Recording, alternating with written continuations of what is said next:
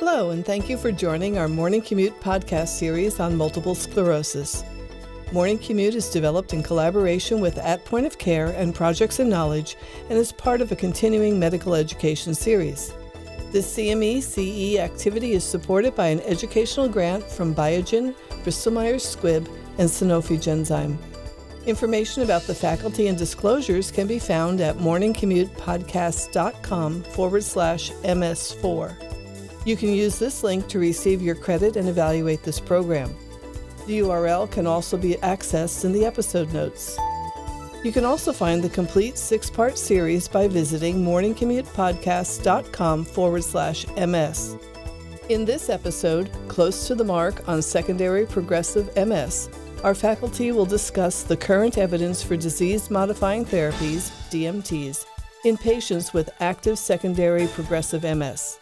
How is SPMS diagnosed and how does it differ from relapsing remitting MS? Moreover, are the treatments for SPMS effective for RRMS? I'm your host, Candace Hoffman, managing editor of Morning Commute.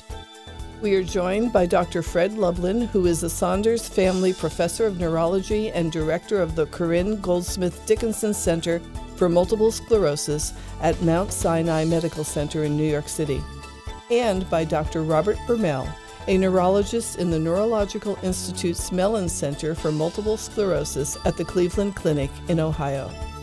Dr. Lublin will begin our discussion. Welcome to this podcast, Close to the Mark on Secondary Progressive MS. I'm joined by my friend and colleague from Cleveland Clinic, Dr. Rob Bermel. Welcome, Rob. Oh, thanks, Fred. It's great to talk to you today. So, we're going to talk a bit about secondary progressive MS, and, and we need to have this conversation um, because there's been some confusion around it.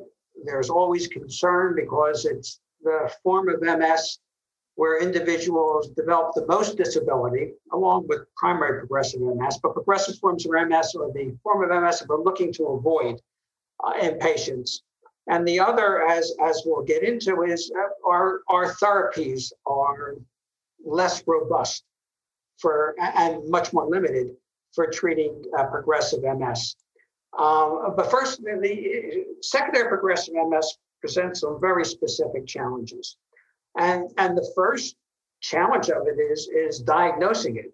So the standard diagnosis of, of secondary progressive MS is an individual who starts out with a relapsing MS course and then transitions to a point where there's gradual worsening, independent of relapses over time. And so it's a clinical diagnosis. And there may be superimposed relapses on top of that progressive course. But the major differentiation is that in between those relapses, they're gradually worsening. And, and as we're going to discuss here, it has to be um, distinguished from worsening MS due to stepwise accrual of disability from relapses that don't completely recover. And since over 50% of relapses don't completely recover, that stepwise worsening is an important factor, especially early in the course of disease. But no matter how bad someone gets with stepwise worsening, that's not progressive MS. Progressive MS only occurs when there's the gradual worsening over time. And the other part of this that one has to remember is that that progressive MS is not inexorable that it can plateau, it can fluctuate a bit, it can even stay stable for a long period of time, uh, and sometimes forever. And so that sometimes complicates people's understanding as well. And so when we when we put out the phenotype papers in 1996 and again in, in the 2013 revisions, you know, we we recognized really two different progressive forms of MS primary progressive and secondary progressive. Primary progressive, they start out with gradual worsening without having any history of relapse activity, although they may, in time, have superimposed relapses. Whereas secondary progressive MS can only occur in someone who starts out with a relapsing form. And, and so we put those out, and, and we're going to talk a little bit about that and we'll a little bit more of this, and then we'll get into how we subtype them as well. But, but Rob, why don't you talk to us a little bit about the, the idea of MS as a continuum? Sure. So I think, you know, uh, Fred, you bring up this really important idea of the, the disease phenotypes. And when we talk about these things, I think that what's happening in the back of all MS neurologists' mind is that um, when you talk about the distinction between um, uh, secondary progression or disability that's accrued due to secondary progression versus disability that's accrued residual to relapses, I think that that triggers in all of our minds um, pathophysiologies.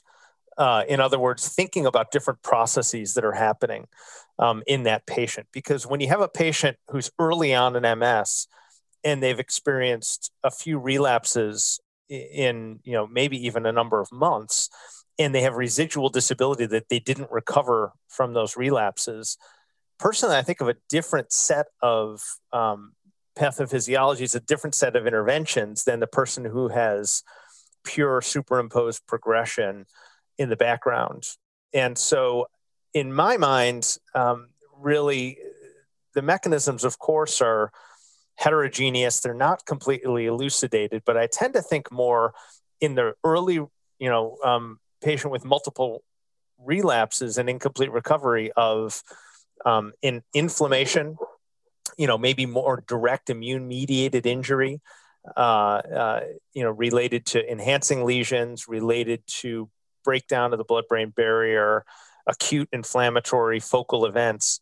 And then that person who has more superimposed progression, I tend to think of as having, you know, even more poorly described uh, pathophysiology, but you know, to sum it up, sort of maybe more degenerative mechanisms uh, without so much active inflammation. Um, you mentioned Fred how this is a clinical diagnosis, and I'll tell you that there's two ways in my clinic that uh, secondary progressive MS often rears its head um, and becomes pretty obvious. One is in the patient where I say, you know, think back to last year at this time. So say we're, um, you know, around the holidays, maybe say, well, think back to last Thanksgiving. Um, what were there things that you were able to do then that you weren't that you're not able to do now? And they say, well, you know, I could walk the airport 15 gates, no problem. Uh, last Thanksgiving, uh, and I could never do that now. I, I need a cane or I need to stop and rest every every couple of gates. Um, and I'll say as a follow up question, when did that happen to you? And they'll say, gosh, you know, I don't really, I never didn't even know. I couldn't tell you when it happened. It creeps up on people. It happens slowly. Um, whereas the patient who has had a relapse would say, "Well, that happened in March. I was in the hospital for three days, or in March, I, you know, was doing fine, and then all of a sudden, the next week, I, um, you know, I was having this new symptom, leg weakness." Uh, so that question tends to the you know think back to a year ago where the things that you're able to do then that you can't do now tends to bring it out the other situation where i've seen it come up is where um, uh, i walk into a room and tell a patient good news um, your brain mri looks completely stable. There's no new lesions. And they look at me kind of quizzically and they say um, well then why am i doing so much worse? Um, and uh, they've had this slow, you know, the patients there to discuss this kind of slow worsening of things and how they've maybe reached uh, a functional threshold where now they're not able to do as much as they wanted to. And then uh, I, as the doctor who am there to, you know, talk about their test results, um, coming off as a little bit dissonant. Uh, and and that's the other time where it really becomes obvious that hey, we might be talking about progressive MS. But like you said, it does not mean, for instance, that the patients walking with a rollator or a walker or a cane um, necessarily. It's really that progression that happens over time. If you measure it in your clinic, so if you measure things like 25 foot walk um, or a nine hole peg test or um, other neural performance measures, you may be able to identify progressive MS sooner than you could identify it just asking those questions. Um, but even then, it's tough to pick up on it in real time. It's much easier to identify it in retrospect when you look back at the curves that you plot of those time 25 foot walks over the years. Say, oh, geez, I guess maybe this person's been progressing for the last couple of years and we didn't notice it visit by visit. And, and that's the way it happens. It sort of creeps in.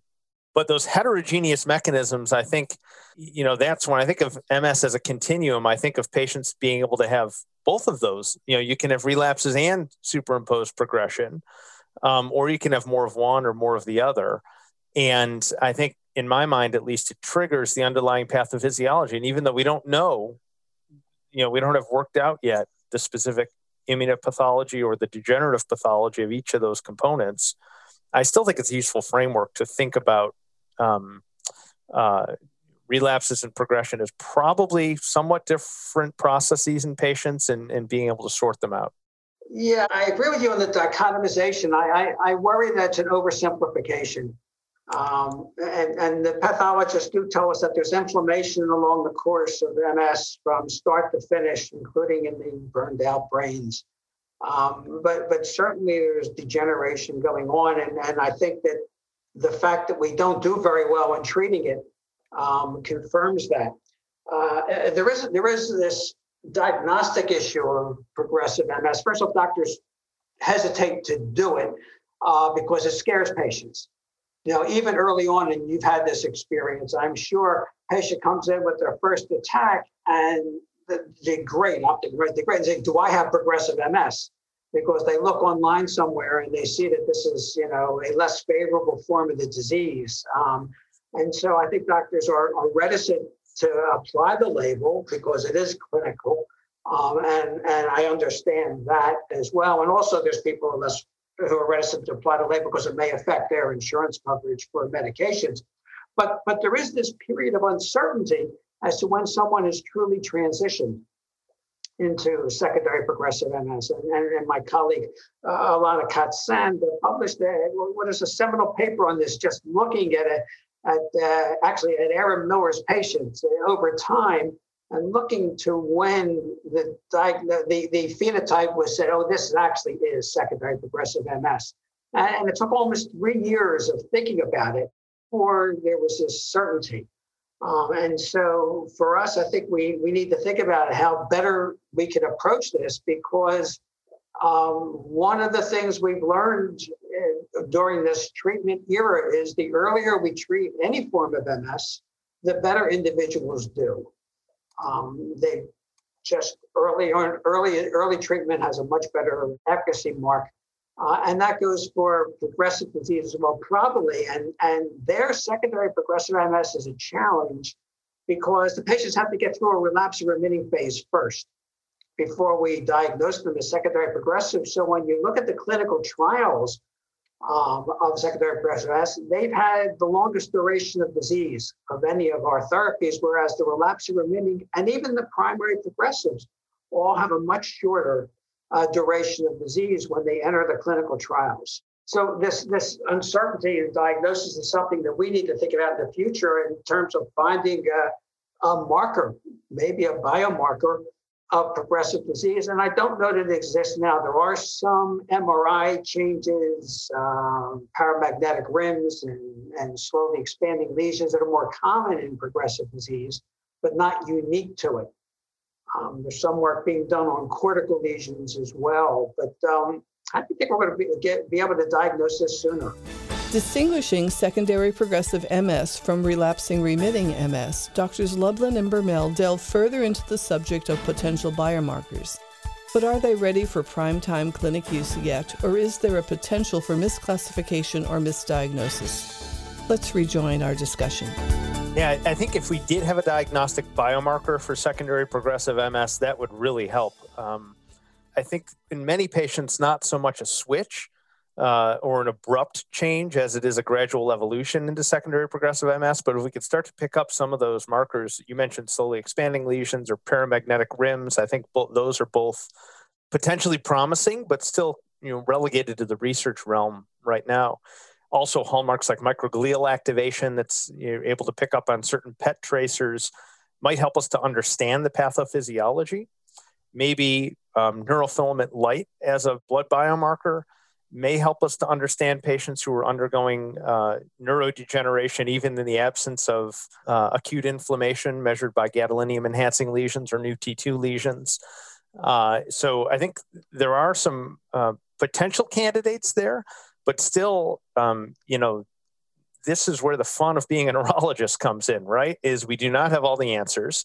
It still requires clinical judgment and it still requires judicious application of the phenotype criteria that um, you know that you've been the lead on for the um, entirety of their of their evolution. And so, I'm curious what you think about neurologists applying these phenotype criteria. What what do they get right? What do they get wrong? Well, I'm actually very concerned about misphenotyping as much as I am about misclassification uh, uh, at diagnosis. Um, they have different implications. Uh, misdiagnosis actually is, is more troublesome in terms of people getting started on therapy they don't need.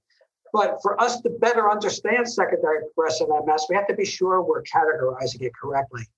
And so I don't think, for example, there's any EDSS that defines secondary progressive MS. Um, I think that there's no age, but age is a factor. And we're going to talk about age in terms of treatment, but age is also a factor in terms of progressive MS because it occurs in an older age group.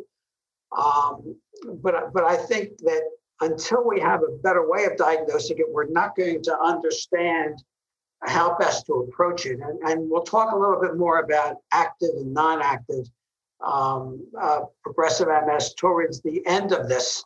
Um, because there's there's problems there too. But my main concern is this confusing worsening, which could happen either by progression or by stepwise accrual of disability for secondary progressive MS. And because of that, and because it's a clinical diagnosis, that all of our prognostic indicators and even the biomarkers are hard to understand because we don't know what the what the gold standard was for diagnosing secondary progressive MS but we have made some inroads into into treatment of, of progressive MS. Um, and and I think that, that, you know it's worth reviewing some of that, and also how we approach the treatment. And, and you've got some some uh, ideas and discussion about age in terms of treatment uh, with disease modifying therapies. Remember to visit morningcommutepodcast.com forward slash MS4 to claim your credits and evaluate this program.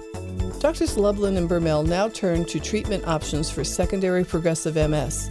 Let's listen in. Yeah, no, I think that when I think about treating secondary progressive MS, I think of um, two primary risks. One is um, uh, missing out on an opportunity to treat someone who might potentially benefit. And um, the opposite risk then over treating someone or treating someone with a medication that may cause safety issues or potentially side effects when they're less likely to benefit. And so, personally, what I like to try to do is um, identify some factors in a given patient that would make me um, uh, more inclined to treat them or think that they're more likely to benefit from a treatment versus somebody who they're less likely to benefit, but they're still um, accruing the same risk of side effects and of complications. Um, and so I try to identify some core values there. Age is one of those. And so if, uh, you know, I don't really have a threshold per se, but um, if someone is much younger, uh, then uh, I tend to lean towards giving them every possible consideration of treatment.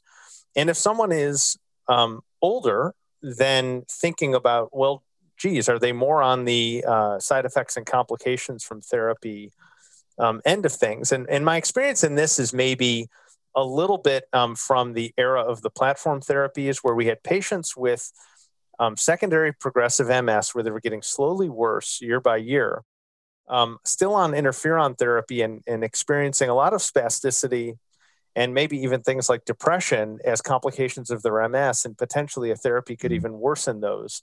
And so I'm always mindful of patients later on in their disease course, decades and decades into MS, of making sure that the treatment um, is giving them benefit and not causing them side effects and harm. So that's at the far end of that spectrum. But on the young end of the age spectrum, really, I think that um, you, know patients deserve um, the, the benefit of potential treatment, even if they do not have a lot of disease activity. I'll say that besides age, disease activity is the other major criterion that I use. So, if a patient has had evidence of disease activity, which I would call relapses or new MRI lesions or a gadolinium enhancing lesion, if we've caught one of those in the last few years, um, I will certainly think that um, treatment with MS disease modifying therapy is appropriate, and um, I'll actually advocate for it in those patients. Um, but I believe that there is a, a, big gray zone in the middle here between patients at the older end of the MS age spectrum. So, say patients over age 60, 65 um, with progressive MS and no evidence of disease activity in many, many, many years versus patients who are very young at the beginning of their journey with MS. And even if they do have progression, that is slow worsening of their disability over time in the absence of relapses, that I'll be more likely to treat them. And, and a lot of those principles derive from some of the clinical trials that we've seen with therapies in progressive MS dating all the way back to the trial that Jeff Cohen ran years ago with interferon um, uh, the impact trial, which showed um, some benefit in patients' upper extremity function if they had if they were younger age in particular or had recent evidence of disease activity, but I think have been consistent even through our more highly effective therapy trials. But um, that's the way I tend to frame it. I don't know if that's similar or different from what you what you tend to do. I, think there, there, there, are some data that's being looked at further that that age is an important factor in DMT therapy, even for relapse and remitting disease, that the the therapeutic effect may be less as individuals get older. Um, we certainly know that inflammatory activity is less as individuals get older. Uh, even the natural history of untreated MS uh, shows that relapses and GAD enhancing lesions go down over time which highlighted the fact why you had to have uh, control groups to do a study. So I think it is an important consideration. And, and, and I, I, I worry about this older age group who are still progressing. This the ones you referred to, the over 60 or 65, because uh, I worry a little more about the safety of the agent. On the other hand, they're progressing and, and you know you don't want them to lose function. They already have all the other comorbidities of old age that are affecting their function. Um, and I don't have an answer. All I have is a worry that, that they concern me. It's one of those instances, almost paradoxically, when you're looking at a progressive patient, that you'll do a scan and say, I hope I see something new. I hope I see activity on here, because then I feel better about treating you and, and also the likelihood that the treatment will work. So let's talk a little bit about the about the studies we do have for progressive disease and where we've succeeded and where we've failed and what we've learned. So why don't you kick that off? Great. I've mentioned some of the earliest studies, uh, but uh, you know, even consistently through our more recent studies, um, trials of B cell therapies and sphingosine 1 phosphate receptor modulators, as well as um, VLA4 inhibitors, we've seen these two criteria um, emerge as if you look at patients um, as a whole, um, that is, patients with primary progressive MS or secondary progressive MS, large group of patients enrolled in a clinical trial. Um, I think that the result of this trial in terms of benefit on disability is usually um, sitting on a knife's edge, that it's you typically based on what type of patients enroll in a trial, whether the the trial as a whole is going to be positive or negative. And to the degree that the trial enrolls patients that are more active, that is, have um, more recent relapses, maybe somewhat younger age, maybe had a higher percentage of gadolinium enhancing lesions at baseline, that it's more likely to, uh, and a given agent is more likely to show an effect in that population. Um, or if what you do is take subgroups uh, of patients from one of those trials, you'll find, I think, that um, patients who um, had more recent disease activity or a younger age are the ones who are more likely to benefit. The adverse events also, Fred, that give me pause. And so when you're talking about potent disease modifying therapies such as B cell depleting agents, um, you worry that patients who have a higher level of disability, patients who are an older age, are just by their nature more at risk for um, infections, even common infections like pneumonias or um, urinary tract infections, and that the sequelae of those infections might be more severe, um, that they might be more likely to land them in the hospital. And, uh, you know, the specter of malignancies also um, exists, and, it, you know, they're more common in patients um, uh, over age 60. And so, I think we do need to be judicious with our use in certain populations, but also um, I tend to um, agree with you. It sounds like that we do not have the pathophysiology of secondary progressive MS completely sorted. Far from it. And uh, if I have uh, a therapy, especially in a younger individual um, and someone with uh, you know more recent disease activity that I think might potent- have the potential to benefit them, even if it isn't going to be the cure for their disease, even if it would help somewhat to slow um, uh, the, I would say, sort of think of it as the cumulative damage um, in the form of um, acute inflammatory attacks, relapses, new lesions, brain volume loss, disability level, of course, um, that I'm likely to use that agent uh, um, in somebody if I don't um, uh, believe that I'm likely to harm them. So that's how I use, you know, kind of, the uh, integrate the pooled results of the clinical trials that we've had um, into my practice. Even though, as you can see, it's um, it's a lot of expert judgment um, in these circumstances as well. Doctors Lublin and Bermel discussed two fairly recent trials that are showing promise as treatment options. The Oratorio treatment of ocrelizumab versus placebo for primary progressive MS, and the EXPAND trial that looked at siponimod versus placebo for secondary progressive MS. Let's rejoin the discussion. Okay, and, and your thoughts about the, the successful clinical trials that we've had? I guess we have two to mention. One would be Oratorio and the other would be expand. Uh, yeah, oratorio so, for primary progressive, expand for secondary.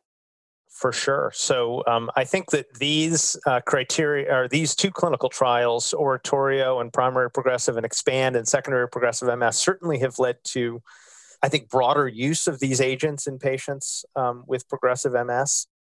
The benefit in terms of the, the quantitative benefit on the disease is still not what we would like to see. Um, I wish it was a cure. Uh, I tell every patient that I see with secondary progressive MS that progressive MS is the the part of MS where all of the um, big minds and and the research dollars are going these days in terms of trying to figure this out.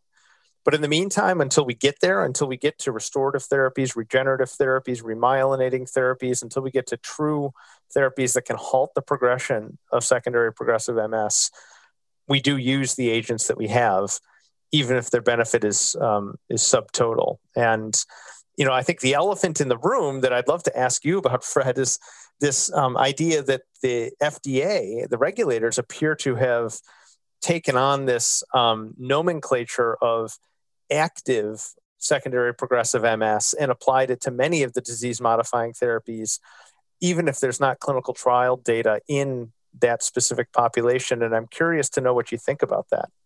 So I think the logic of saying that MS activity and and for us in the field activity, we've defined this. We did this in 2013 with phenotype scripts.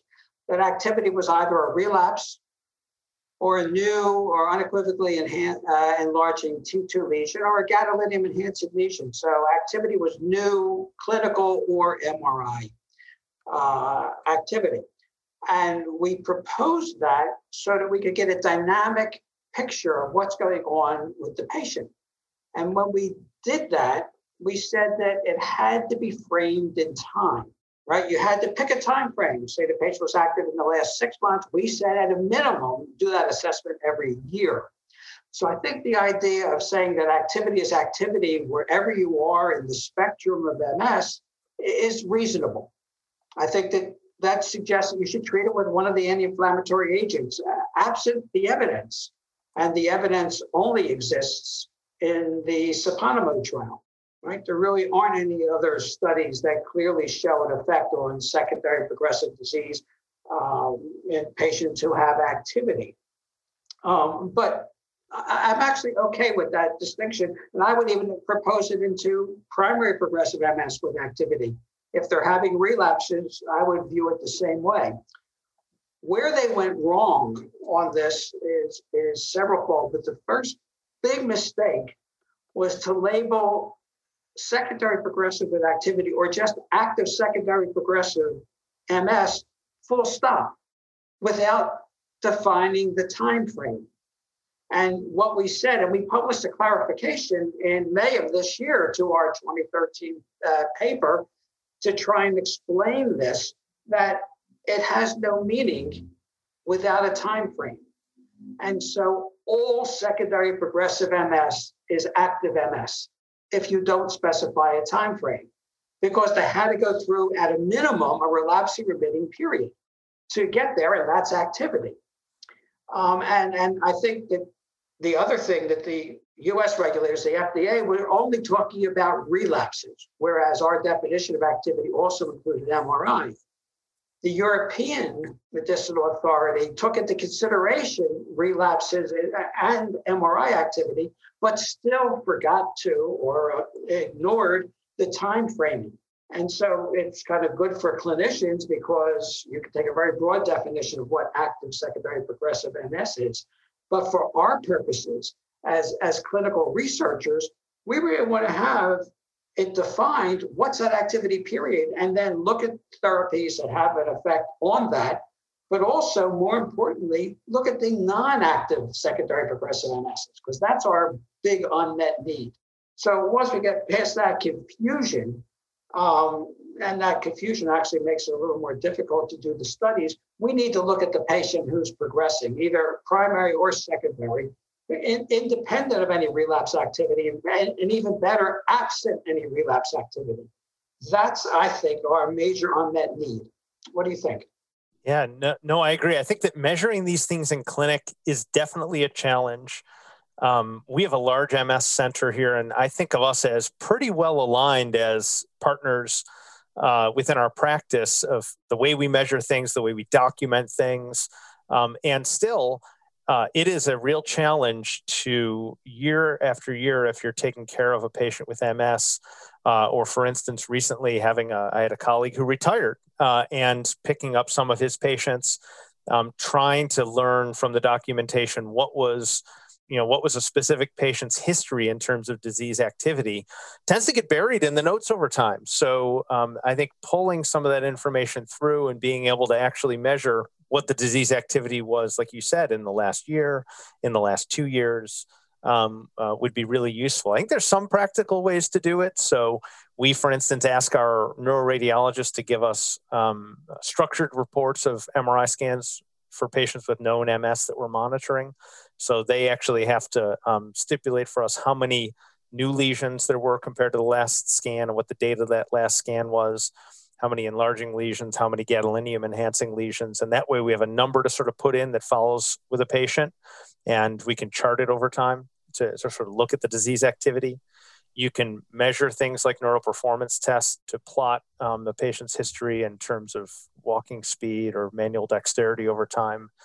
Um, but um, it becomes a challenge uh, in clinical practice to identify it each time. Now, wait, when was this person's last disease activity? And um, would they benefit or would they not benefit from a DMT? But until we get medications that specifically attack those other mechanisms of action that underlie secondary progressive MS, I think the medications like you mentioned, siponimod, um, or uh, a B cell depleting therapy, which has some rationale for use in progressive MS based on the oratorio trial. Um, I think definitely um, uh, have uh, a place in the therapeutic armamentarium, even though they're imperfect and even though we're waiting for the next generation of therapies to emerge. So there you have it. Our major unmet therapeutic need right now is the treatment of progressive disease. And so uh, thank you for listening to this close to the mark on secondary progressive MS. Thanks to our listeners. Thanks to Dr. Rob Bermel from Cleveland Clinic. Thank you, Dr. Lublin. And thank you for joining us today. Remember to visit morningcommutepodcast.com forward slash MS4 to receive your credit and evaluate this program. In our next podcast in this series, Dr. Patricia Coyle and Dr. John Rinker will return to discuss S1P receptor modulators. That podcast, comparing notes on S1P receptor modulators, can be found at morningcommutepodcast.com forward slash MS5.